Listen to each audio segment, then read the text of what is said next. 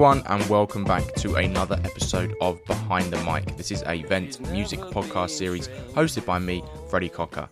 Each pod, I check in with artists across different music scenes in the UK and beyond. We talk all about their musical journeys, their artistry, and most importantly, the person behind the mic. My special guest for this episode of Behind the Mic is someone I came across through Friends of the Pod and Australian based artists Breakfast Road. The Breakfast Road Boys shared my special guest's latest single, Say Brackets Light Me Up, and I instantly messaged him saying I needed to get him on the pod. Junior, spelt J N R full stop, is also like the Breakfast Boys, based in Sydney, and has been making music since around 2018 to 2019. During the COVID 19 lockdown of 2020, he started learning how to produce for himself and is now venturing out into making more records and doing live shows in Sydney to build his profile. In this episode, we chart his music journey from learning the piano aged 8 years old with his grandma to playing in indie rock bands in high school and to making pop music like he is currently today. We discuss the mental toll that comes with being an unsigned artist and having to be a jack of all trades, whilst record labels are signing artists off the back of massive TikTok followings. We also talk about the positives of being in the music industry, particularly the camaraderie that's come from being in the underground music scene in Sydney, how artists within it have helped each other with promoting their music, as well as supporting their live shows, and the benefit that's brought him. For Ben's mental health, we discuss growing up as a mixed race boy in a white dominated school and the impact that had on his identity and self worth as a teenager and adolescence. We talk about his struggles with anxiety and depression and how he's found therapy to be a positive tool in helping him find himself, accept himself, and get to a better place with his mental health today. So get yourself comfy and have a listen as I go behind the mic with Junior. Ben, welcome to Behind the Mic. Thank you so much for coming on and letting me check in with you all the way from Australia. Our off air chats were absolutely great. We've already had just amazing music chats and music nerd chats. So thank you so much for coming on, bro. The time difference is a little bit of a madness, but we're getting through it. How are you, mate? I'm good, man. I'm good. Thank you for having me on. Time difference isn't a thing right now. It's it's all good. yeah, I feel like it's 10 a.m. right now. Lovely stuff, man. As soon as Friends Event, fellow Sydneyers, Breakfast Road shared your latest signal on their socials, I literally DM'd Pete and I said, I needed to get you on the pod. I'm so glad that you've agreed to come on. So, without further ado, are you ready to start the show, mate? Yeah, let's do it. Let's do it. Let's start behind the mic as we always do by talking about your music journey first, mate. So I ask all my special guests on behind the mic this question first. Tell me and the listeners how your love affair with music began. Who are some of the artists you listened to growing up? What impact did they have? And when did you first start singing or playing instruments? So I started my musical journey, I guess, when I was around eight or something. I'd always see my grandma playing piano and sometimes I go up and we'd try and learn something together. She was always into the classical pieces. And so I started doing that. Slowly from there, it became a thing. I don't know when singing came into it. It feels like I always was. Whenever I was playing piano, I would be singing along with whatever song I was listening to. Back then, I was into top 40 stuff, but then I also really loved like Billy Joel and Elton John. And then after that, as I became a teenager, I was like, listening to a lot of old 90s and 80s rock music and i started to cut ties with the pop music so i was like oh that's not, not good enough for me. But yeah so singing was always really a part of it. I learned how to play guitar and i'd play in indie bands and rock bands as i was a teenager in high school and late high school. Music for me has always kind of been there. It's tough to say like when it became my like thing. I'm doing it in inverted air quotes. Yeah, air quotes. That's the word. yeah, I don't know when it became a thing. It just always has been the thing that I do. So it just feels like life at this point. But yeah, I started kind of producing and writing my own songs just after high school. Like I'd make demos and stuff on Logic and kind of you know mess around and figure out how I wanted to sound. And, you know, that's changed drastically. But yeah, that's kind of how I started making music. Junior kind of happened in this year in March, but I've been writing music moving up to junior for the past couple years, just trying to find my sound and figure it out as I become a better producer because I've been producing for maybe two years. So I'm, mm. I'm still pretty new. As a solo artist, I'm very new. Like I've only released three songs. Yeah, it's it's new territory. So I'm still trying to find my sound as a solo artist, even though I've been doing this for a pretty long time, like music for a very long time. Mm. So um, yeah, it's all it's all a work in progress. You mentioned there producing, and you mentioned to me off air a very big sink or swim moment, shall we say, in your early production career, or very early production career, because I guess yeah. you're still early in that sense to me off air, which shaped this period. Just tell the listeners about this and, and why it was such a formative moment for you. Yeah, so this wasn't even in my production career. I was on a in lockdown in, in the Sydney lockdown, we had this Zoom camp, Zoom writing camp, where you get artists, top liners, and producers to come on and help write songs while people are all locked away inside, which was really cool. I hopped on as an artist and a top liner just to see what music I can make with other people. And the person who created the camp, James Guido, who's a great producer, he was in one of my sessions. I was the top liner working with one of the artists called Anne. She's also really great. And he said halfway through, he was like, uh, or like at the start of the session, he was like, you, you produce, don't, don't you? And I was like, yeah, I do. He was like, oh, okay, I'm to leave this call because I got some things to do. And so he just left the call and left me to produce for this artist I just met over Zoom. And I'd never done anything like this before. I'd produced for myself for like demos that only I would hear. And so I had to, on the fly, produce for an artist who had worked with other people and I had to like impress them. So I think like without that moment, I probably wouldn't have been forced because I was forced to do that, I wouldn't have been a producer. I wouldn't have worked on my production as much because, like, I don't know, I was forced to do it. If I didn't do it, if I didn't impress this artist, that was it, you know? What did you learn about yourself during that period, in the moment and afterwards? In the moment i learned that i can make shit up pretty easily i can i can do stuff that um good shit up yeah when, when i'm under when i'm under pressure i think i work pretty well and like in the moment, it doesn't feel great because you're in your own head and you're, it's a very scary thing because like it's not just, you know, a game. This is my career. I want to be doing music. And if I don't make a good impression on someone that I want to make a good impression on, I can get in my own head about that. But mm. I don't know. I work pretty well under pressure. I think I need to be under pressure constantly. Otherwise, even though it's not the most fun, let's talk about your project Junior and yeah. your work as an artist in depth now. So, firstly, how would you describe your sound for listeners who haven't heard you, and what was the inspiration behind your name? My sound is the amalgamation of music I listen to because we've talked about this. I listen to literally everything. My elevator pitch would be I make pop music, but everything is pop music at this point. Mm. I'm like influenced by ambient music. I'm influenced by R&B and hip hop, punk music and like everything I listened to growing up. So like early 60s and 70s rock, grunge and like heavier stuff that I was listening to when I was a teenager. Everything that I listened to is kind of what Junior is. And you know, I think I know that Junior is still figuring out what it's going to be in the future. But right now, it's, it's kind of like if you came into my apartment right now and I put my playlist on, you would hear a lot of everything. Mm. And if that a lot of everything was in one song, that would be what Junior is. It's hard to explain, but I make pop music with a lot of different influences. Junior, the name, has absolutely no interesting story behind it. I wanted, I wish it did. So many people have asked this because a lot of people look at the J and dot and they're like, "What, what, what, what does it say?" How you made it cool. It? no, it's not. It's literally I was looking for something that looked aesthetic.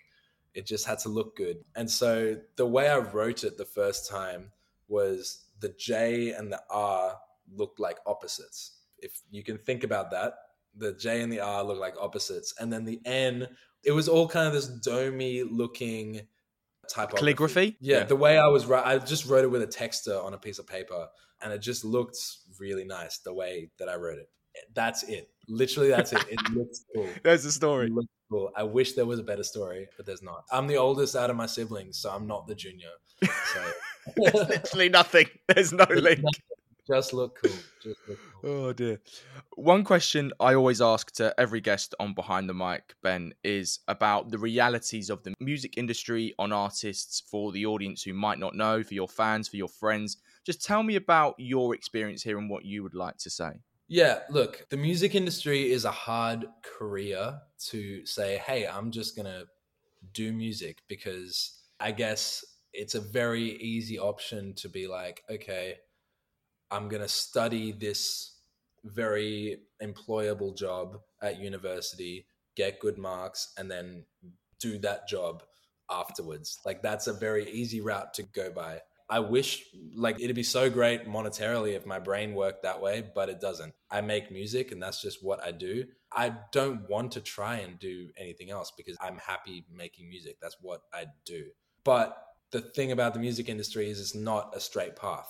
Every single artist has their own way of getting to where they need to be. And one of the most important things to remember about being an artist and so many young people get caught up in is that you shouldn't expect to be discovered or like you know discovered air quotes again when you're like 16 so Unless you have artists- contacts or an industry plant. unless you're in an industry plan or have contacts yeah wasn't kanye was like 27 when he released his first album i think like LANY as well paul from that band he was 27 when they released their first ep i think pharrell was like 30 when he started getting his shit Yeah. together When he started doing the big productions and Drop It Like It's Hot and stuff like that. He was in his Yeah. 30s, yeah.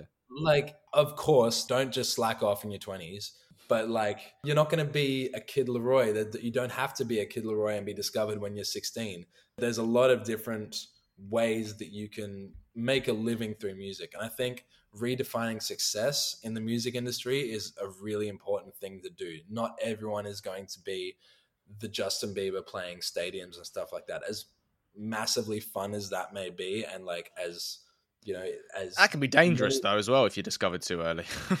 For oh the yeah artist. Yeah. okay, Justin Bieber might be a bad, bad example because that was young, young discovery. But um, yeah, like there's not a straight path. There are so many different ways of doing it, and being in the music industry doesn't just mean doing your artist project. I'm doing junior, and that is my absolute passion. But I also find a great deal of pleasure in making music with other people and producing for other people, top lining for other people. That might not be my name on the final product, but there's a lot of joy in just making music. For me, at least, I'm very interested in a lot of different aspects of the music industry. I'm starting to get into film music as well. So, yeah, there's no straight path. That's my short Mm. answer. No straight path. You haven't done too many shows as junior yet, but what I want to ask you now is what does the stage itself provide for you and your mental health? the stage itself, the stage doesn't feel like my home. It never really has. I'm naturally, as a person, I'm pretty introverted and I don't get massive amounts of pleasure in, like, you know, being the most energetic and most like the biggest personality in the room. That's just not me. And that's cool. Like, I, I know that. So on stage, it's, it's been a discovery of balancing how I want to make the crowd feel and how I want to make myself feel because I want to be comfortable on stage. And I've noticed that when I'm most comfortable on stage, I'm not thinking about who's there. I'm like not thinking about the people in front of me. I'm thinking more about how I'm connecting with my own music, which is a very similar way as to how I make music. Like when I'm in the studio, I'm connecting to my own music. I'm, I'm trying to figure out how I can put my own stamp on my music. I think that's a similar way that I approach live shows is how can I put my own stamp on my songs while I'm performing them live. That might be a different story later down the track. I think like as I've said growth is a big thing when you're an artist, so I might have different ways of connecting to people live, but I think the stage is not the most natural thing at all for me. Mm. But I think I've figured out that's fine for me. before we move on to industry issues you wanted to talk about, which outlet out of producing, songwriting, singing, or playing instruments has the biggest impact on your mental health, Ben? Has the biggest impact on my mental health? I don't know. They're all pretty positive until it becomes work. Like they all play positive roles in my life until it becomes like draining.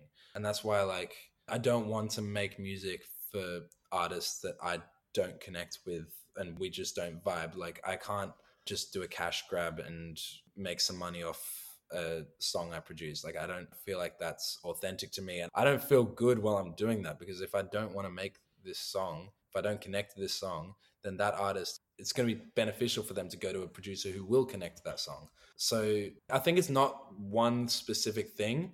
It's when any one of those things that you mentioned becomes tedious work. That's when it starts weighing on my mental health and I start getting like, uh, why am I doing this kind of thing? Because, mm. you know, the industry is kind of like that. You spoke about the industry there. Let's talk about the issues that you wanted to discuss, positive and negative. So, the first one is work life balance. And you're an independent artist, Ben, and, you know, having to be your own PR, your own social media manager, your own videographer, your own photographer, your own promoter, and just completely DIY it. What impact does that have on your mental health? And I guess conversely, has it again like producing forced you to take up these skills and learn them? Being independent is hard, but it's definitely rewarding when things go right and once you're happy with what you're doing. I think this is, uh, as far as the people I've talked to, this is a very communal thing that musicians who are independent have this like, I want to give up every day they'll just be like, "Nah, I'm done. This is too much. This is too much to handle." But then at the end of the day, they're like, oh, "That wasn't so bad. This is what I love to do." so, and that very up and down mood swing that you have with your passion and your career can be like really hard to manage day to day, especially with your artist project, which is like yourself. Like this is everything you're putting into this. If sometimes you feel like, oh, I can't do this. This is just too much. I have to make music and I have to make the best music I possibly can because that is what I need to do.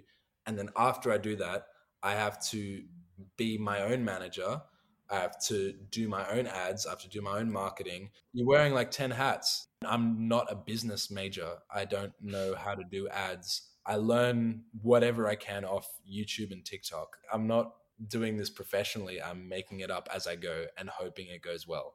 Same. And honestly, yeah, honestly, I think that's what a lot of people do. A lot of artists, yeah, a lot of artists who are their own managers are they're not trained at this. They're just doing it themselves. There's no rule book for how to manage your own music career because there's so many ways to manage your own music career and you could do one thing that the books say and it doesn't work. Mm. You could do something that, you know, you could just upload a video onto YouTube or TikTok or anything and it blows up. Like there's no rule book. It's a really tough landscape to navigate. And I think having all those hats is plays on your mental health a lot because you get drained very, mm. very easily.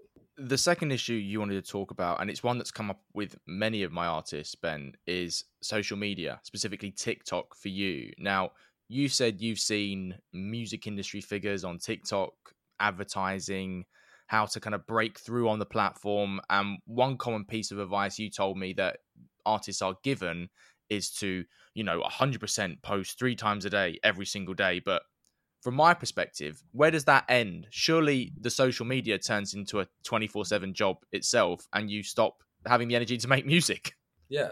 I get absolutely exhausted trying to figure out one TikTok. like I'm just not made to do that. And nah, I, same, like, bro. I've done research on this because, like, as I said, you have to do your research to be able to promote yourself properly.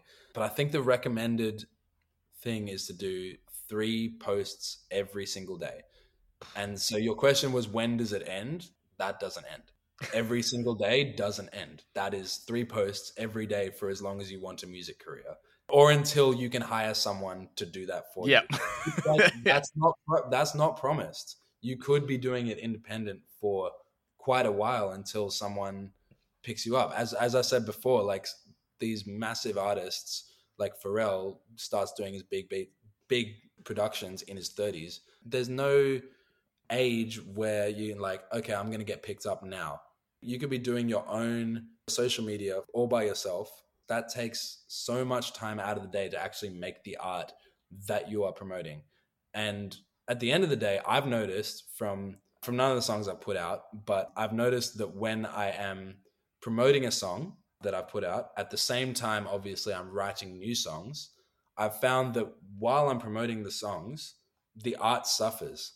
The art just isn't as good because my brain at that time is saying, oh, you know, I'm on this schedule. I need to post this at this time because that's the recommended time and I haven't posted today and you have to post.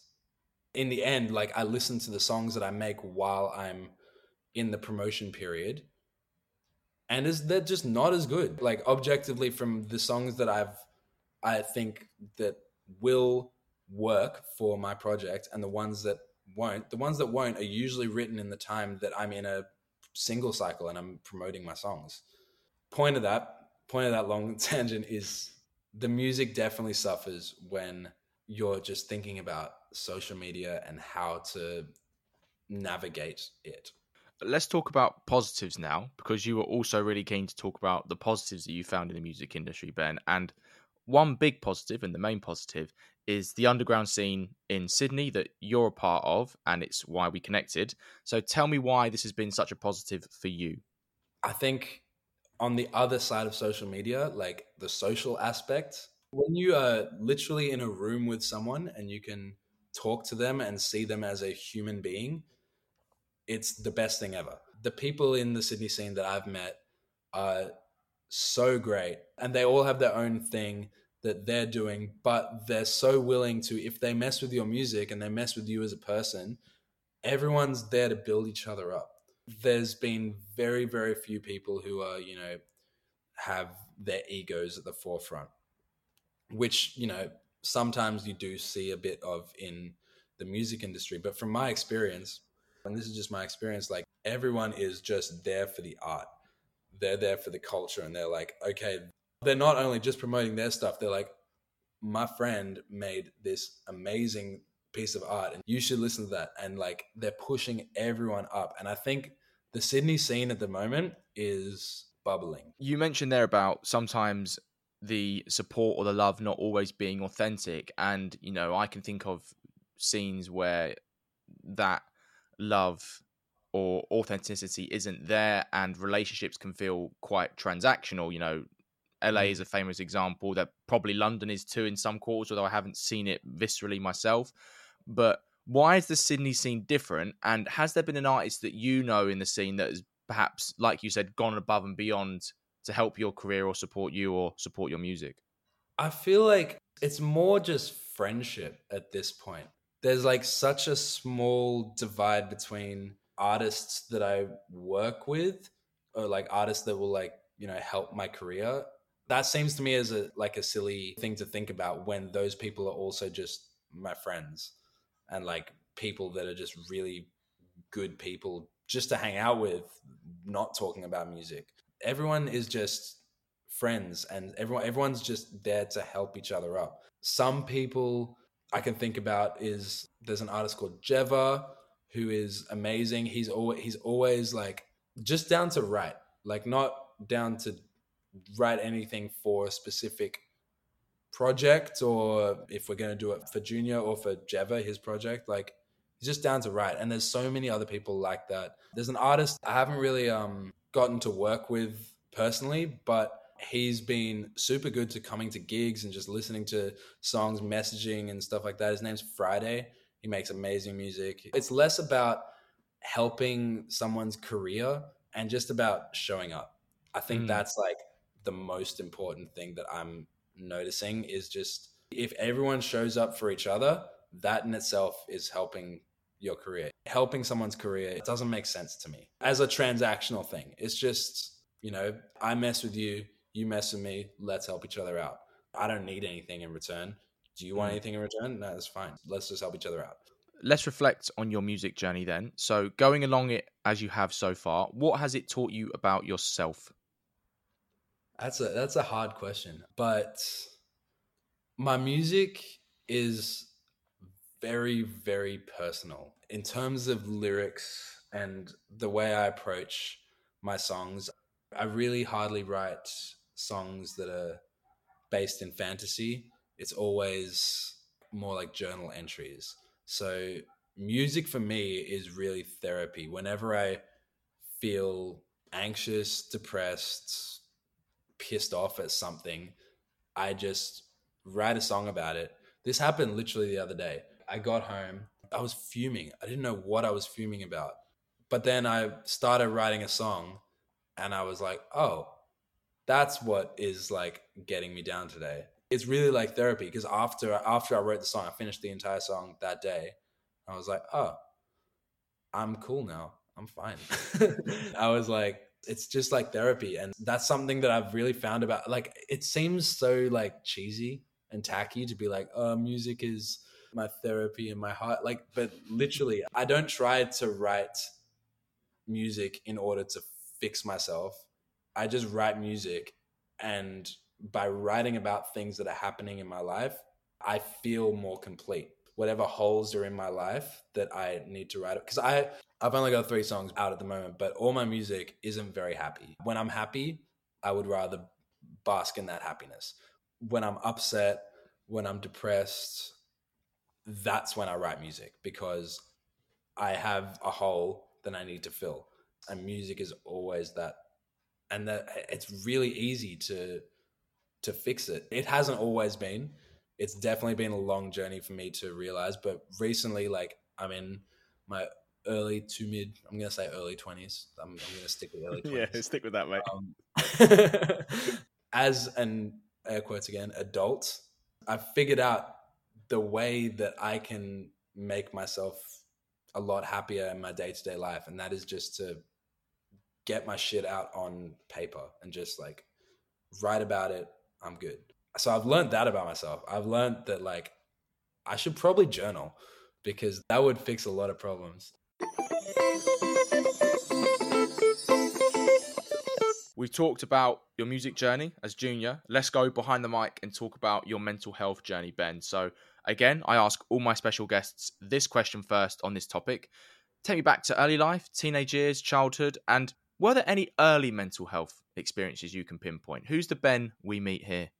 Early mental health is like really hard because I can't remember myself when I was like a kid. I can't remember what I was thinking of.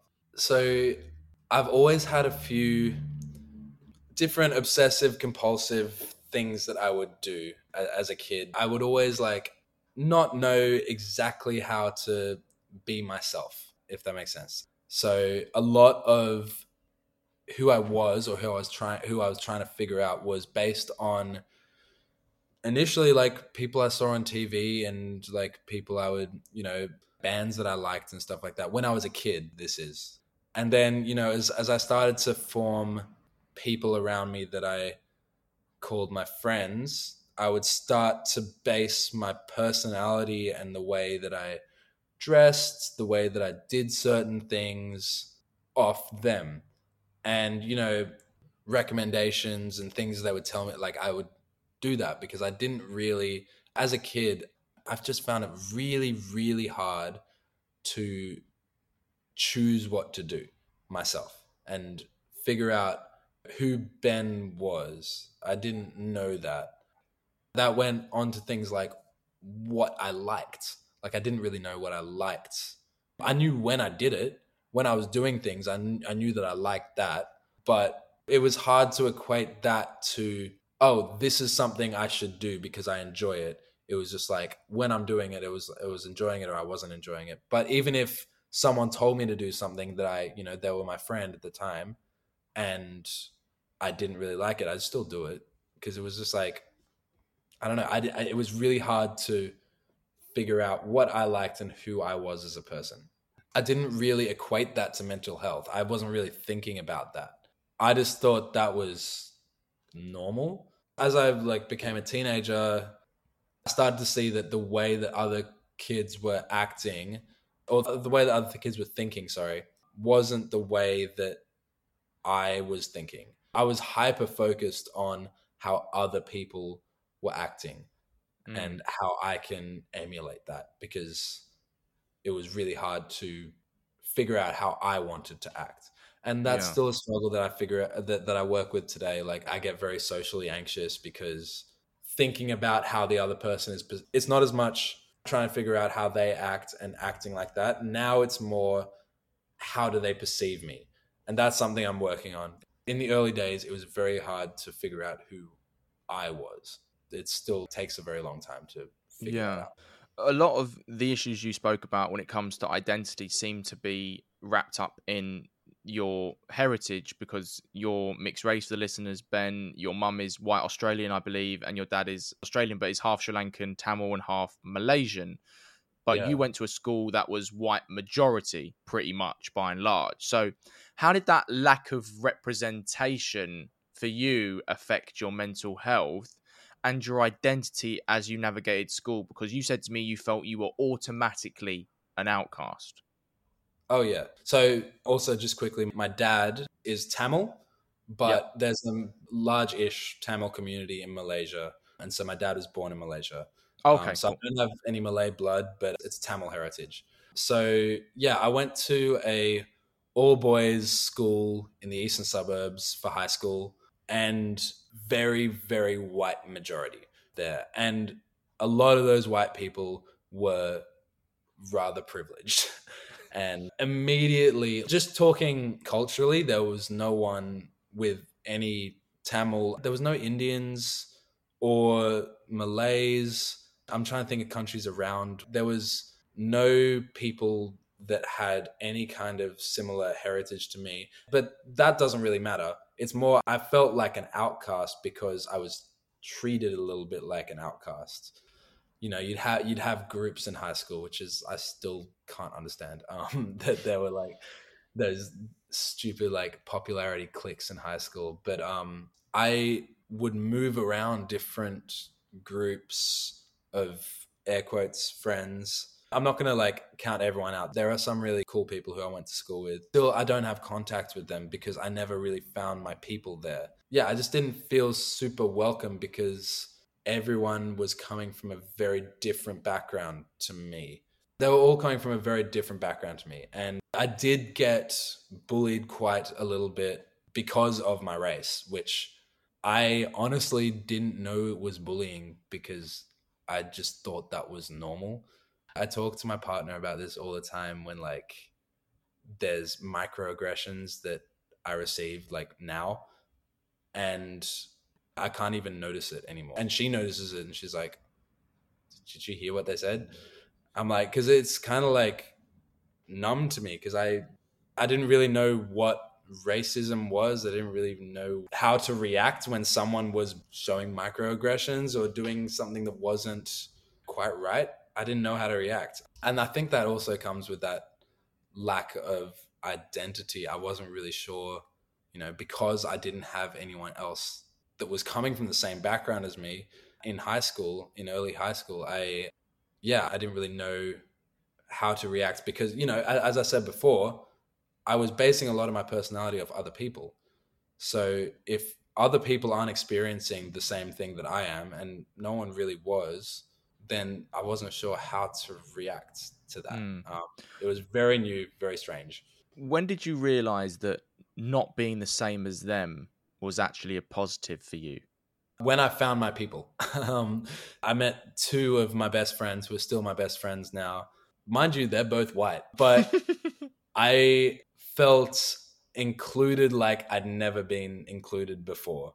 So I think that was the main difference. And like once, you know, I late high school, I met more people that came from similar backgrounds to me because when you're at one all boys school where everyone lives in the same kind of area and everyone has like a most people have a very similar background it's like very restricting. But once the late high school i started meeting other people outside of my area code and i started meeting more people that came from diverse backgrounds i started seeing a little bit more of myself in other people I don't know what that even means, but I, I, started seeing myself in other people. I started feeling a lot more seen, which is a really weird thing to happen later on in life because I'd never really felt seen when I was in high school. And then when you're an adult, you're like, oh, okay, there are more people who are in a similar. And I'd have conversations with these people who also went to all white single sex schools and they would say the same thing. They would have pretty much the exact same reaction as me when they were in high school and like you know dealing with racism and stuff like that going back to music if we can just for a second mm, how yeah. was the lack of representation you had in school and your feeling towards that mirrored in your feeling towards your early music career and the aspirations that you had or the ambitions that you had it goes hand in hand part of having an identity at that school was being good at sports. And I was not good at sports. I I think I, I was okay at 100 meter sprint because I'm tall and lanky and fast. Um, but that's all. I wasn't good at sports. I was into music. I was always into music from like the second I went to high school. And so the music curriculum there, that wasn't cool. It wasn't cool to be a musician in high school. It wasn't cool to like, I was in the choir, because that was the only thing they had for singers. They didn't really have a band program. So I was in the choir. That was not cool. It's not cool to be in the choir at an all boys school. It's, yeah, it's not. So there was always this like, you know, when you're at Christmas and you get that uncle that's like, oh, how's the music thing going? That was kind of my day to day thing. Everyone's like, oh, so like, how's the music thing going? and you try to explain to them how the music you get really passionate about it but they're like oh, okay cool. That's that's great. Let me know when that dies out. That's kind of the feeling i had when yeah. saying i was interested in music in high school. Like everyone didn't get it. No one really understood like why i was keen on that. Towards the end of high school the racism you were experiencing the bullying it all kind of came to a head with the mental health difficulties and you began experiencing anxiety and depression. You described it as a downward spiral. So, who's the Ben we meet at this point? Not a fun one.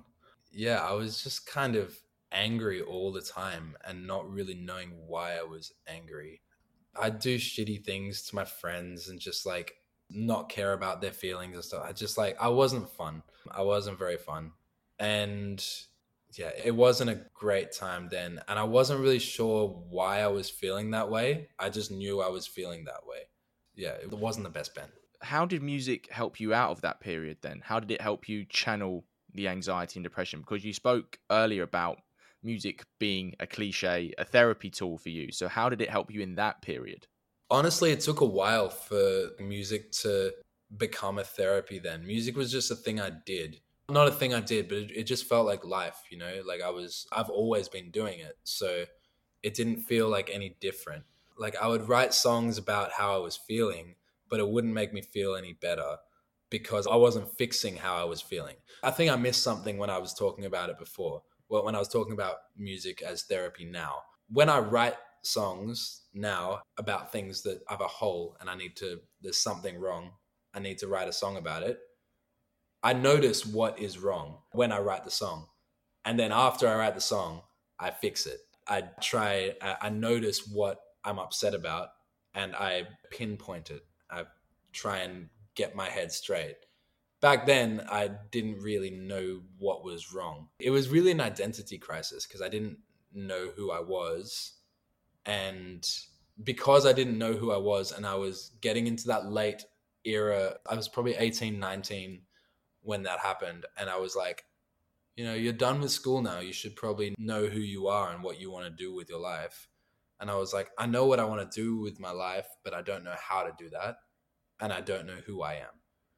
So that was a really hard thing to figure out. Like, not knowing who you are when you're a legal adult and you are supposed to be, you know, starting your uni course and getting into the areas that you're going to be doing for the rest of your life and figuring out what your, the rest of your life is, not knowing who you are is a very hard place to be. And it was honestly scary.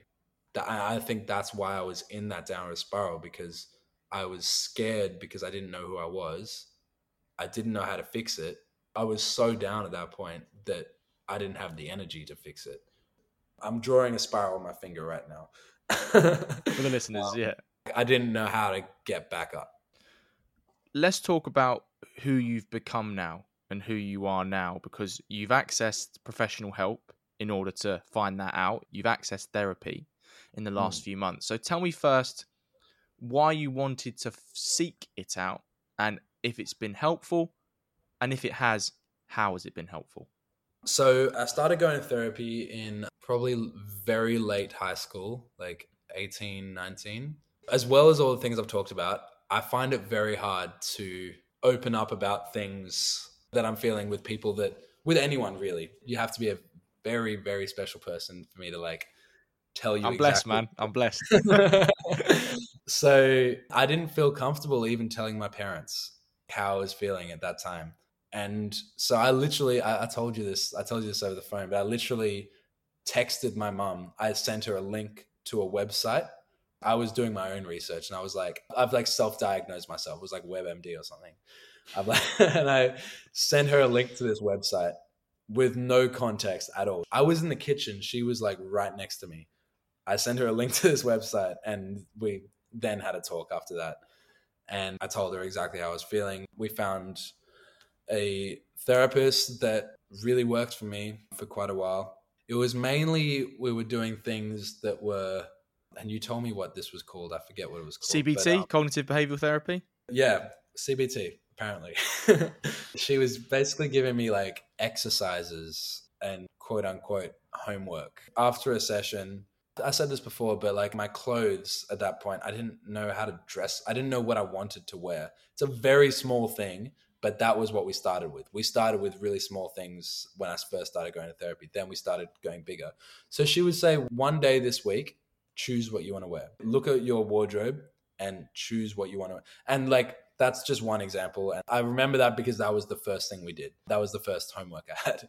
But over time, the homework would be less literal, like literally do this. It would be more just like, be more mindful about the way that you approach conversations because I'd be very in my head whenever I'd talk to someone new or anyone really because I was so invested in how they were acting and how I should be acting, how I should be perceived and how they're perceiving me. It was really just like trying to get me to be more in the moment and be more myself. And that was my homework for a few years every week I'd have a different thing I have to do. And eventually I also went on antidepressants. I was on fluoxetine for quite a while and that helped so much. Like honestly, the therapy was actually really great and it worked, but there were always ups and downs when that was happening. It was always ups and downs and like when I would be in a downward spiral, it would be a lot harder for me to get back up. Even though I would get back up a lot of the time, it was hard for me to get back up. But she recommended you're gonna get pissed at me. I always forget, get them wrong. Psych, psychiatrist, psychologist. Which one's the one that's? Yeah, they're interchangeable terms. You can use counselor or psychiatrist, psychologist. Yeah, a lot of the time they can be interchangeable terms. To be honest, mate. But the one that can prescribe. Oh, like a doctor or a GP. No, I went to a, it was like a chemist. Yeah, I guess so. Yeah. it was a doctor. I guess. Anyway, besides the point. She referred me to someone. I was on fluoxetine for a bit, and that helped massively. The main thing I learned when I was talking to this person before I was going to go on antidepressants was they were saying the whole point of being on this is so you can be off it. It's teaching you how I, I, teaching is a weird word. I don't know how to describe it. It's like how to you're going to be on it to balance this chemical imbalance that's happening in your brain. And then eventually, what I started doing was we started lowering the dosage very, very slowly. But it was so slow that I didn't, once I was on a very small amount to nothing, I didn't feel bad anymore. There was the therapy as well teaching me these lessons, but I knew how to control how I was feeling. And I'm probably saying that wrong, but that's how it felt. Do you think you found yourself now or not yet? I think that's a loaded question. I I don't think I'm ever gonna find myself because like it's just like chasing a tail. I'm gonna think I found Mm. myself, and then I'm gonna find something new that I don't Yeah. know about. That's why I asked you it. That's life, bro. Yeah, that's it. what about being yourself? Do you feel like you can be yourself now? Hundred percent. Okay, yeah. Okay, not hundred percent, but I definitely feel like I'm way more comfortable being me, and that doesn't mean that there's times when I get in my head and I get worried about how people are perceiving me because I've kind of accepted that that's always going to be a thing, at least to some degree, because it's very hard to shake it if that's just the way I'm wired. But I was actually talking to my friend just before this. I feel the most comfortable in myself than I've ever been in my whole life, which is great. I feel like I can talk to someone, and this is like a super small thing, but it's big for me. I can talk to someone and not be anxious about the next words that I'm going to say, the next words going to come out of my mouth, and like embarrassing myself. Sometimes that happens. Sometimes, like, I leave a conversation, I'm like, bro, what did you just say? I get yeah, it happens, bro. but it's a bit more i don't know i get really really uh, anxious there's another word. I get really really anxious about how i'm perceived and when i think that i was perceived in a way that i didn't want to be i like downward spiral again. Mm. but to answer your question that downward spiral is nowhere near as deep.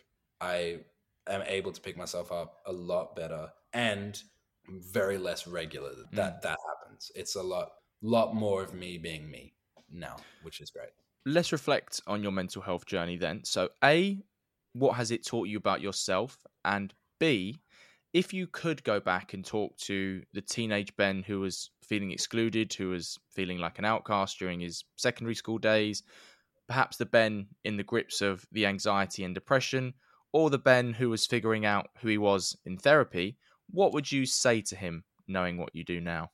it's a really tough question um so honestly it, i would just tell him to just keep working at it the hardest parts of the depression that i was going through were not nearly as bad as i see them now when i look back at that time what I was worried about and what I was anxious about and what was literally the worst thing that was happening in my life was totally fixable. Was like very much uh, like in my head. And I'm not saying that to diminish how I was feeling, but I'm saying that a lot of how I was feeling was based on how I grew up and just how I was as a kid. There's nothing that can really change how you're wired and so yeah just keep working at it because it's not as bad as it was and it's going to get better We've come to our final topic of conversation, Ben, and it's one I try and have with all of my special guests, if we have time. It's a general natter and a chat about our mental health. So, firstly, bro, how is your mental health? right now it's very manageable there's always your off days and like sometimes i'll wake up and just don't feel like doing anything which is really hard when you are your own boss and you need to do something every day. But as i said before those days are few and far between. And when they do come it's a lot more manageable. I live with my partner and she helps me out a lot whenever i'm feeling like that. And yeah it's it's very good. It's a lot better than it was. Excellent. What age do you think you were when you first became self aware of your mental health and you realized that the feelings you were having weren't physical and they were actually in your mind and a product of your mental health? i think i would have been maybe 13 it was around like as i was finishing primary school to when i was starting high school as i said i'd always noticed that what I was doing. Like I was very aware of the fact that I was mirroring myself off other people, and my self image wasn't really my myself. But I didn't see that as a bad thing. Not a bad thing. I just didn't see see that as abnormal until high school, and I started seeing. I think yeah, high school, high school, early Mm. high school. What things do you find in life that trigger your mental health? So, for example, it could be things people say to you, it could be being in a particular social environment, a sound, a sensation, or have you not figured all of them out yet? Yeah, I haven't figured it all out yet. Sometimes there'll be something that triggers me, and sometimes it's nothing. Sometimes I just wake up and I'm just feeling like trash. And like maybe that's due to stress, maybe that's due to external things that are happening in my life. Something that I definitely know is a trigger for me, and something that I it's not as much a trigger because I want to work on it. I want to get better in these situations. Is when I'm in a social situation with people that I know, but I don't really know that well. That is the hardest thing for me. It's near impossible for me to go into that kind of situation completely clear minded and ready to go. It's people that I know, but a little bit distance from. It's, it's that whole thing we we're talking about. I want to make that good impression. I want to be perceived well, but it's really hard for me in that situation. And I always Mm. get my. Always. Conversely, then, what positive tools and methods do you use in your own life to improve your mental health or help you feel better? Which ones have you found that's worked, and maybe which ones that you've tried but haven't? Exercise works. I've only recently started exercising because I have a high metabolism and I will be skinny for the rest of my life. I've seen. Bastard. Sorry, bro. but exercise works. It's like people told me I didn't want to do it, but then I did it and it worked. yeah, that obviously music, as I said before, that's more of a direct one. When I'm writing about something that I know I'm writing about, or maybe I'll start writing something and then figure out that's why I'm writing about it. I therapize myself. and I figure out what is going on in my head and I find a solution somewhere there, somewhere along the way. Or I don't have to find a solution. I find I just notice it's there. And noticing it's there is like very important to me, as as important as finding a solution. What has been the best book, or as I call it, mental health Bible you've read for your mental health? Now, it can be mental health or self help related, but it doesn't exclusively have to be. Could be fiction, could be also, if you can't think of a book, film, play, podcast, whatever. Could I say an album?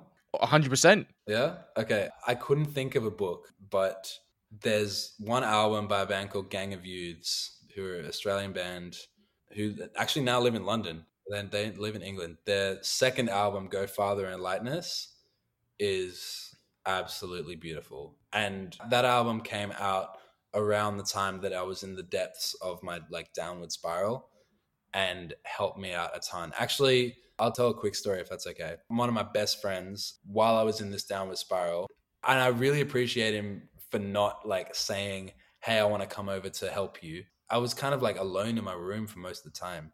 And he was just like, Hey, I want to come over and just listen to an album with you. And he had the vinyl, he had the record. He brought over the record, and it wasn't that second album, it was the first album, but equally as as important. And like it honestly, like listening to that with him and just being like with my best friend in a dark time. And the album dives into Dave, the singer's depression, his struggle with suicide and suicide, his suicidal thoughts and depression. It goes very deep, those two albums. And honestly, just once again, it helped a lot to be seen and like hear another person's story on record and being able to like hear that feel it's not just me obviously i knew Mm. it wasn't just me but like you know seeing hearing it becomes more tangible Amazing, man. I've got two questions left. So the first one is if there was a mantra in life that summed up your mental health, what would it be and why? make mistakes and be okay with that i've got a tattoo the first tattoo i ever got was i'll show you it's a circle on the back of my arm Yeah. So for the Not- listeners, it's just a circle, yeah? It's just a circle, but if you can see on the bottom, it's Mhm. not completed. It's just like the two. Oh, there's a points gap that's not connecting the circle. touch. So it's like when the Halo ring gets blown up in Halo and there's like a big chunk of it missing. honestly, that's my favorite tattoo that I have because I got it so it could be a mistake, and I would have a mistake on my body forever. and I have to be okay with that. I just have to be okay with the fact that things aren't perfect, and Yeah. if you can okay. see behind me, the listeners will know I've pointed this out a few times. In my room, there's a. No, there's a swimming no. Mac Miller's album, and the quote above it is a song from I think Best Day Ever from that mixtape, and it says, "If you didn't make mistakes, you wouldn't get far," and that's on my. So I'm a similar vibe to you, bro. I respect that. I've got one question left, so Mm. it's a broad one.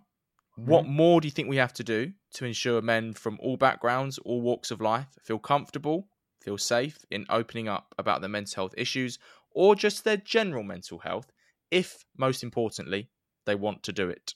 honestly more things like this i think seeing in media like seeing tv shows if you're watching a tv show and two men are talking openly about their mental health i find that so incredibly powerful and i think more people in music podcasts like this tv shows whenever we're seeing two men talk about their mental health and just how they're feeling in general. It doesn't have to be negative mental health, but like most of the time when you're watching TV and two men are speaking, it's not about anything deep.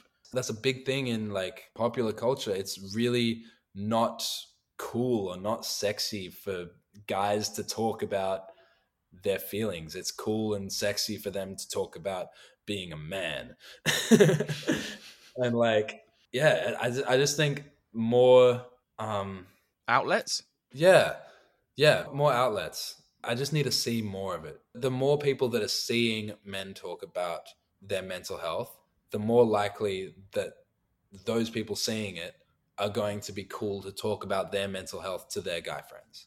Or just anyone like men talking to anyone about, about Yeah. their mental like seriously i couldn't open up to my mum. That is so shocking to me now like how close we are me and my mum but i didn't feel comfortable. Just thought it was wrong to talk about that.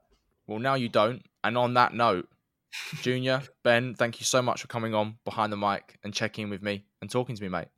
thank you for having me appreciate it it's been fun Well, that's all we've got time for in this episode of Behind the Mic. I want to say a big thank you to Ben, aka Junior, for being my special guest on this episode and for letting me go behind the mic with him. The track that I discovered Ben through and I mentioned in the intro, Say, brackets Light Me Up, will play us out, and I'll put all of Junior's streaming and social media links in the show notes as always. Thank you to all the vendors who've tuned in. I'll sign us off by saying, remember, if you've liked what you've heard, please give it a share on social media. Tell your friends or work colleagues about it. If you're feeling generous, you can write us a review on Apple Podcasts or give us a five star review. You can support our Patreon. That's at www.patreon.com slash venthelpuk. If you don't want to do that, you can make a one-off donation to our GoFundMe or you can buy a vent tee. Both of those links are on our Linktree. That's linktr.ee slash venthelpuk. Stay tuned for the next episode of Behind the Mic. And remember, guys, it is always okay to vent. I've been on the side for far too long. I know it's not forever, but this ain't getting better. Why's it gotta be complicated? Don't wanna be tolerated. I wanna be sure of the world now. Question myself. Am I so jaded? Should've been the first that you told, but I'm left here in the dark. Would you let me